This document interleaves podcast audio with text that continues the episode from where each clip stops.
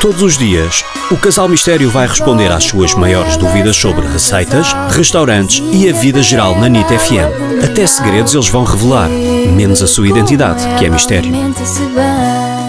Olá, casal mistério. Sou o Tomás e precisava de recomendações de novos restaurantes com esplanada para uma sexta à noite em Lisboa. Olá Tomás, a minha sugestão é um bocadinho cara, mas vale muito, muito a pena. Qual é? Para mim, é das esplanadas mais giras de Lisboa. É o Je ne sais quoi Ásia.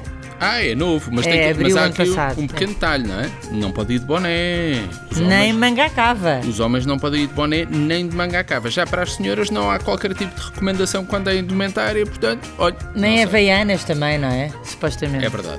Não, mas o restaurante é muito Mas isso giro é para os também. homens só. Tem uma decoração espetacular, sobretudo o exterior. Tem guarda-sóis gigantes, tem imensos neons, parece mesmo que está no meio de, sei lá, de qualquer Chinatown, cidade naquilo japonesa. parece, é muito giro. Não, é muito giro, os guarda-sóis todos floridos, em mente é... Ih, pois em mente é uma coisa... Olha, eu recomendo duas coisas em específico que são de chorar por mais.